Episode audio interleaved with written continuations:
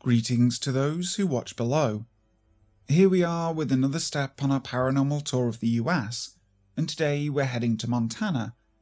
But before we start, I'd like to say thank you to Steffi Ray, Lefty Kim, MA Way, Julie B, Chris BLK Chris, Tegan S, Tesos Karamaris, LT Punisher 666, Wicked Witch, Lisa Watts, and Christina Groves for being those who dwell below an exclusive channel membership that you can check out using the link in the description box.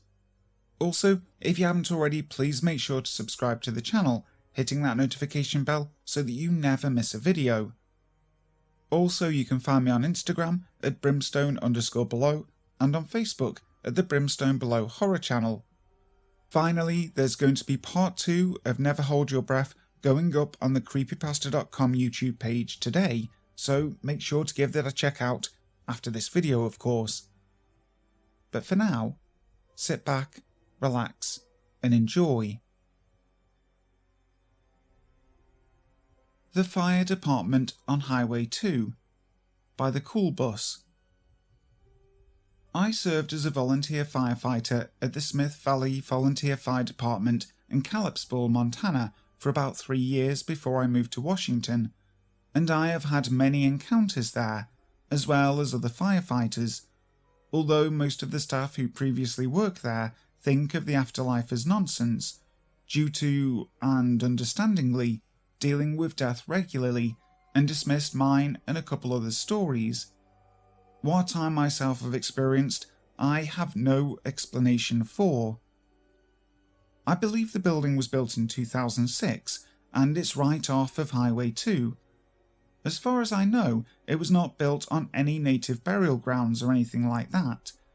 Many people have come and gone there since it is a very mentally and physically challenging job. You don't ever think of anything being paranormal unless you are alone in the station itself. The first encounter I had was when I had a scheduled shift there and I had baked a frozen pizza in the upstairs kitchen and was headed to one of the recliners when I heard footsteps on the roof walking in the same path I was walking, and when I stopped, so did it. I thought maybe it was my mind playing tricks on me, so I sat down on the chair and turned on the TV, and the footsteps on the roof started to pace back and forth above me. So I got up and walked over toward the door and stood there listening, and the footsteps walked over toward me and started pacing back and forth above me again. So that was when I first noped right out of the living room, down the stairs, and spent the rest of the day in the computer room in the fire engine bay. For my second encounter, it was a week before we were hosting a rummage sale at the fire station, and me and my best friend had bought a washer dryer set as well as other things for sale into the back of the bay area when we both heard the loud murmuring of what sounded like some men arguing but when we started walking towards the stairway of a storage area where the sound was coming from, you could hear a shh, shh, like whoever was up there didn't want us to hear them, and then silence. I went up the stairs to investigate the sounds, and once again I was the only one in the area. Creeped out, I finished unloading the rest of the stuff and we hopped into my pickup truck and took off after locking up. Even my friend, who didn't at the time believe in anything paranormal, had no explanation for the experience.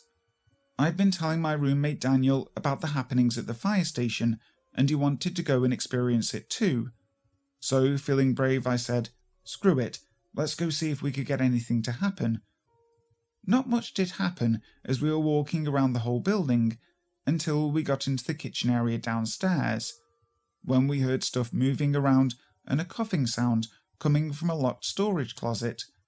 And of course, when I unlocked the closet to see who was in there, there were only cleaning supplies and a mop and bucket.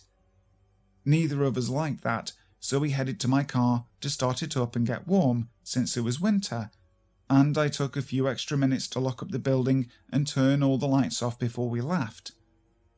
As we got into my car and started to back out of the parking space in front of the kitchen area, we both saw the lights in the kitchen turn back on when I knew nobody else but me and him were there.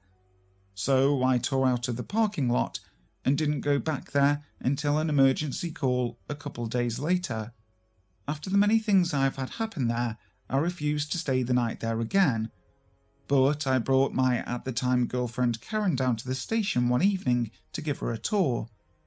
A few minutes into walking into the station, one of the extension cords hanging from the ceiling, plugged into a truck to keep the truck's batteries charged up, popped out of the socket, echoing in the bay and starting to swing back and forth as if somebody had just yanked it out.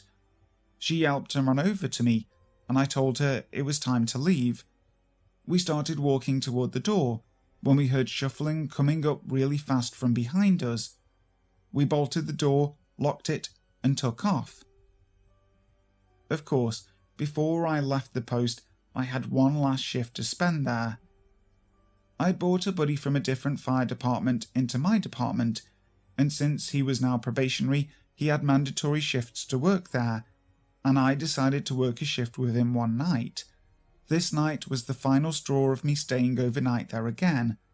My friend Ronald and everybody else thought that what I had explained to them was nonsense and that ghosts don't exist. Well, this night changed his perspective. I was hanging out in the computer room and he was upstairs in the living room when he came downstairs and quietly sat in a chair across from me with a really puzzled look on his face. He said, I don't understand. I keep hearing what sounds like boots coming up the stairs and a shadow of somebody standing at the door, but when I open it up, there's nobody there. Not wanting to get more freaked out than I already was, I just changed the subject and we talked about other things to kill some time. Well, it was getting late and I was tired, so I decided to go upstairs and get ready for bed, and Ronald was going to watch some TV and probably fall asleep on the couch in the living room on the other side of the bedroom I was sleeping in. I was in bed going on my phone when the door opened up a little bit, and a shadow of somebody came quietly walking in and walked over toward the window and stood there with his hands behind his back. Seeing the TV on through the half open door, I said, Ronald, what are you doing? Dude, you're being a creep. Come on now, man. No answer. Annoyed, I got up out of bed while still staring at the shadow. When I turned on the light, the shadow of a man was no longer there. It vanished as soon as I turned on that light. I quickly peeked my head out the door, and Ronald was fast asleep. I spent the rest of my night on the other couch with all of the lights upstairs turned on. I asked him a couple of weeks later if he had any other weird things happen there, and he said one night he was getting ready for bed and happened to look outside the window before closing the blinds, and he saw two men dressed in suits standing side by side in the parking lot looking up at him. He went downstairs quickly to confront the men and found nobody outside. He checked the security camera the next day, and not a single person was recorded walking through the parking lot. To my knowledge, nobody has died in the building, but we have had a couple of firefighters pass on previously, and their helmets are hung high up on the wall in honour of them. Shunka Warakin The Shunka Warakin, or Ringdocus, is a cryptid from Montana who is described as being a nearly black beast with high shoulders and a back that slopes downward like a hyena. The Loe and several other Native American tribes in the region called the creature Shunka Warakin, which translates into carrying off dogs, because it would often sneak into indigenous camps at night to steal their dogs. The first documented sightings of the Shunka Warakin by white settlers began in the 1880s, when members of the Hutchins family settled down in the Madison River Valley. Not long after the Hutchins settled into the area, they, along with several of the locals, began to encounter a strange wolf like animal.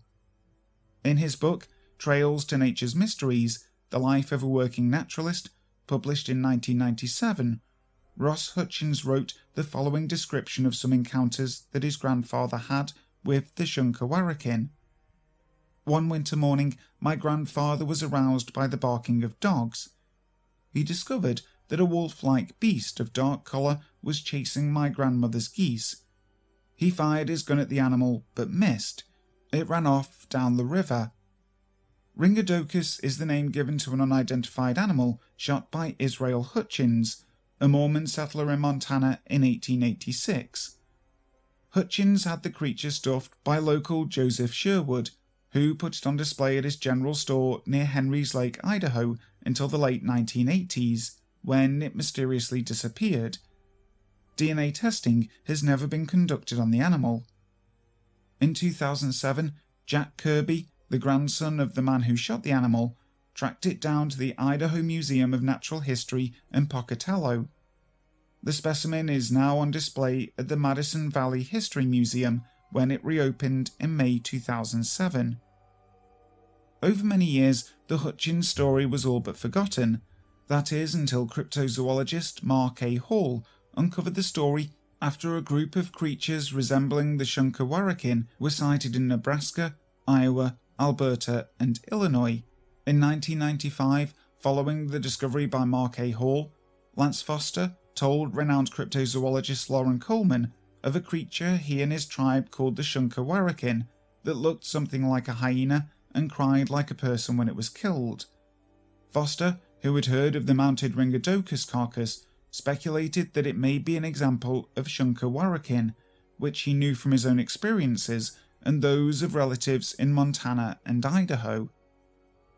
In December 2005, a strange wolf like animal began killing livestock in the McCone, Garfield, and Dawson counties of Montana. By October of 2006, the animal, now known as the creature of McCone County, had killed more than 120 livestock animals and appeared in several news articles, including one in the May 2006 issue of USA Today. On November 2, 2006, the Montana Wildlife Service shot and killed a creature that may have been responsible for these killings. Originally thought to be a wolf, the animal that was shot showed characteristics that were not common with any wolf species known in the area. The animal that was killed appeared to have orange, red, and yellow fur, whereas the wolves known to live in the area are of a grey, black, and brown colour.